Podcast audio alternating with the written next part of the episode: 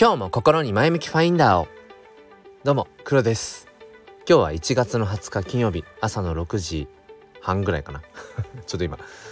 あ6時半ぴったりですね。えー、なんか寒くなってきましたね。やっぱり1月中旬超えて、うん、やっぱり2月頃が一番寒いのかなって。毎年この辺りをねうん、この感覚をなんか忘れがちになっていて、えー、どうだったっけなとか思いながらそうかまだ寒さはこれからだとか思いながら。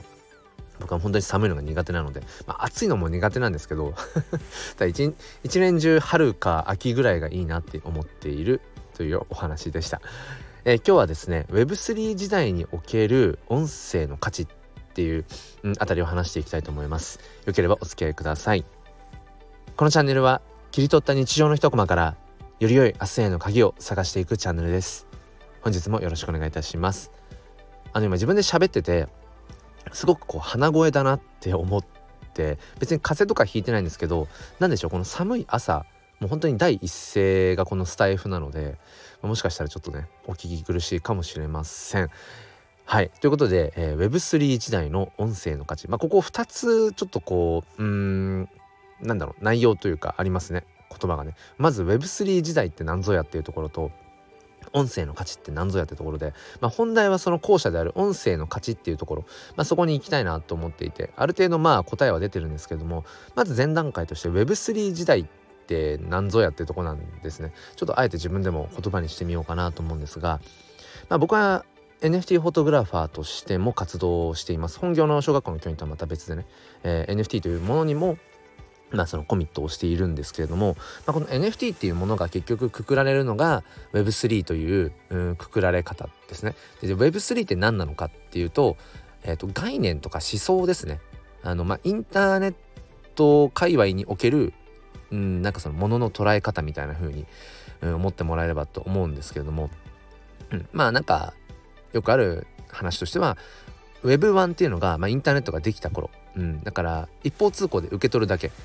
で Web2 っていうのが今度それが双方向になって要はその SNS みたいな感じでその自分も発信ができる双方向の時代。で Web3 は何なのっていうと分散の時代っていうめちゃくちゃそこに来て分かりづらい。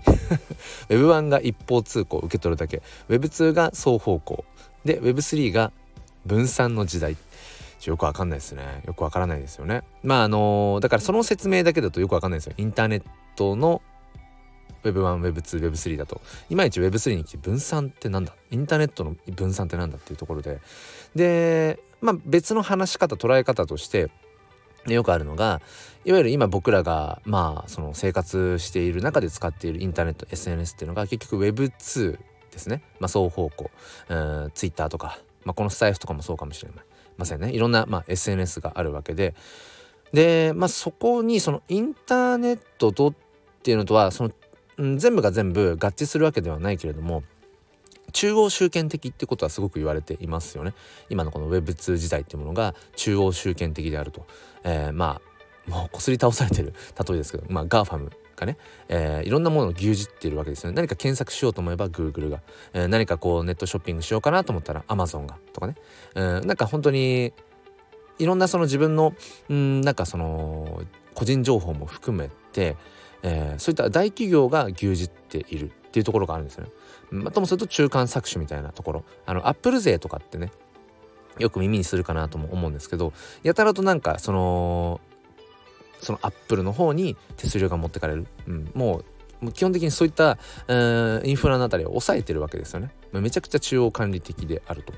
うん、でそういった、あのー、文脈からちょっと脱してもっと一人一人が自分の価値を自分でちゃんと持って、えー、管理して、うん、でその中間搾取とかじゃなくて1対1ですね1対1で、えー、何かこう価値の移転うんお金の移転っていうのができるようにしていきたいよねっていうそういう思想のもとにそのブロックチェーンという、うん、デジタル技術がこう生まれてでそこから派生して NFT とか、えまあ、ブロックチェーンゲームもそう DeFi っていうそういう、まあ、仮想通貨暗号資産を使ったその金融、うんまあ、商品ではないけど、うん、そういうね、えー、投資とかそういったものが生まれていってでそれをまるっと Web3 っていうふうに、まあ、呼んでいるって僕の解釈です。間違ってたらごめんなさい。そうそう。そういうふうに、まあ、今なってきていてだから今 NFT とかそのブロックチェーンとかそのいわゆる Web3 っていうくくりの、まあ、すごく広いですけどくくりの中でいろいろとこう活動していたりだとかそこにコミットしている人たちっていうのはある種この個人間での、価値お金のやり取りっていうところにすごく魅力を感じているわけですよね。まあ、一方で全部自分で管理しなくちゃいけないので、まあ、リスクもすごく伴います。うん、なんか例えばそのどこか銀行に預けています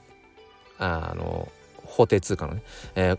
銀行に預けています。でそこが銀行が例えば破綻してしまったとかだとなんか1,000万までは保証しますみたいなそういうのが確かあるんですよね。でもこの仮想通貨暗号資産、まあ、Web3 界隈だとあのセルフゴックスって言ったりするんですが間違って自分が送金してしまったりするともう帰ってこないんですよね。誰も助けてくれない、基本的には。基本的には誰も助けてくれないしそういう保証とかそういうインフラシステムっていうものは整っていないんですよね。だからこれがすごくリスキーだっていう部分もあってなかなかその一般大衆化されない、うん、でもすごく便利、うん、だって間にねその銀行とかを介するわけではないので海外に海外送金しようとしたら一回そのね、えー、いくつぐらい通るんだろう銀行を、で手数料とか時間とかもまあすごくかかる話によるとね。でもこの仮想通貨だと自分の仮想通貨ウォレットと相手の仮想通貨ウォレットこのアドレスだけでポンと送れちゃう。っていううん、すごく便利だし要はどう使っていくかっていう話なんですよね、うん、使い方次第ってとこだと思うんです。前段が長くなりました。なのでそんな Web3 時代ですね、うん、なのでそういった、えーと、仮想通貨ウォレットだけ持ってれば世界中の人とやり取りができる。仕事さえもできる。そこに国籍性別年齢、えー、問わないと。うん、顔も顔とか別に出す必要なんか全然ないし。ともするとこう声を出すはず、うん、声を出す必要もないかもしれない。テキストで全部やり取りができるのでじゃあそんな Web3 時代に突入して今まあ生きかけている一部の人たちはね 僕を含め、うん、まだまだ一般大衆化はされていないけれども。じゃあそんな中でその音声発信、うん、音声発信というものがすごくやっぱりこう親和性が高いよねってことはやっぱり言われているし僕もそう感じるんです、うん、特にこの NFT 界隈において音声発信音声で自分の NFT プロジェクトとか自分の NFT 作品とかそういったものをこう発信していくっていうのが、まあ、すごく何て言うのかな届きやすいな思うんですね。で僕も毎日ツイッタースペースを夕方5時以降にやっているんですけれどもそのツイッタースペースで自分の NFT の話とか自分が思うこう人生論とかっていうのを話している最中とかもしくはそのスペース後に自分のその NFT フォトの作品がね買ってもらえるなんてことも結構多くてで、まあ、これって何なんだろうなんでなんだろうななんてことを思って、えーまあ、ずっとこう考えながらやっぱりその音声っていうものがすごく情報を含んでいると、うん。まあ、テキスト以上と言っていいかもしれないですよね。その人が、えー、と今リアルタイムで喋ってる。もしくはこの収録配信とかでもいいんだけど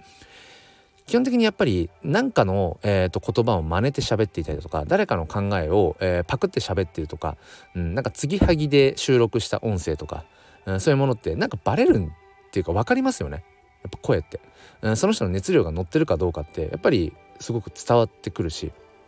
それってやっぱりテキストではわからないんだけど音声声ってその人のめちゃくちゃパーソナリティな部分なのでアイデンティティなのでそのやっぱりそこっていうのはどんだけ AI が発達していったとしても、まあ、今ねその AI がこう受け答えをする、うん、チャット GPT っていうものが、うん、あってなんかこう自分で AI に質問すると答えがこう返ってくるみたいなことを含めてうんもうほんと人間と受けうんこう対話してるのと変わらないんじゃないか。一問一答とかね、まあ、そういうレベルとかにもなってきているけれどもでも基本 AI って多分喋りに関しては完璧だと思うんですよね。噛むとか言葉間違えるって多分ないと思うし。えっ、とそうですね。うん確かとかわかんない。どれぐらいのクオリティに AI が高まっていくかわからないけれどもそういった不完全な部分その人らしさというかどんな人生を送ってきたかによってどんな言葉を選ぶかどんな言葉がね口から、ね、こう飛び出すかっていうのはやっぱりわからないわけで すごくやっぱパーソナリパーソナライズされてるものだと思うんですよね声って。そうだから、えー、結局 Web3 時代における匿名性がすごくあって、うん、相手がどういう人でどこに住んでいて性別年齢もわからないよってま、ともするとそういう状態が怖いと思う人もいるかもしれないけれどもでもそれでもちゃんとうんその価値あるものっていうのはちゃんとたし、あのー、認められていくっていうそこがまあ Web3 時代の良さなところだと思っていてじゃそこで音声がすごく価値を帯びてくるというのはなぜかっていうとやっぱり相手の顔が見えない、うん、匿名性である。だからこそすごくその人間味がこう垣間見えるにその人のパーソナリティな部分が垣間見えるこの音声っていうものがめちゃくちゃその価値が浮き彫りにきっとなるんだろうなって逆に、うん、だから別にこのリアルなね生活の中でそこまで声ってうんあんま意識したこと僕自身もやっぱなかったんですけどやっぱりだんだんだんだんこう自分が SNS を触れるようになってきてまあそれはまだその Web2 時代の頃も含めてね、うん、あんまりそのあそう触れるようになってきてこうしてスタンド FM で音声発信をしたりだとかまあクラブハウスとかもそうだけど、うん、やっぱりするようになってなんでこんなに声が、うん、すごくこう浮き立って感じられるのかなっていうのを思った時にやっぱりそこにうんよりこう匿名性とかうん相手の人間の部分っていうのが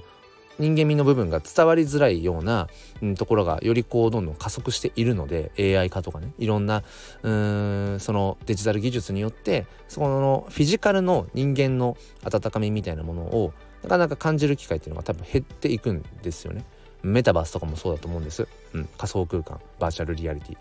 うんその中で多分声っていうのが人間の本当にその、うん、まさに体温ですよねそれをすごくこう伝えるとてもこう、うん、大きな手段なんじゃないかなって、うん、だから、うん、そこがより音声ってものがその親和性を帯びてくるんじゃないかなっていうそんなことを、えー、思っています。うん、今日もなかなかまとめるのが大変 大変難しかったんですけれどもはい、えー、伝わったなら幸いです。ということで、えー、今日もねお付き合いいただきありがとうございます。金曜日花金ですかね。はい僕は花金という言葉あんまり、えー、なんだろうその考え方はあんまり好きではないんですけども花金という言葉は使ってる気がします。アクセントとしてね。はい。ということで、えー、皆さん今日も良い一日をお過ごしください。そして心に前向きファインダーを。ではまた。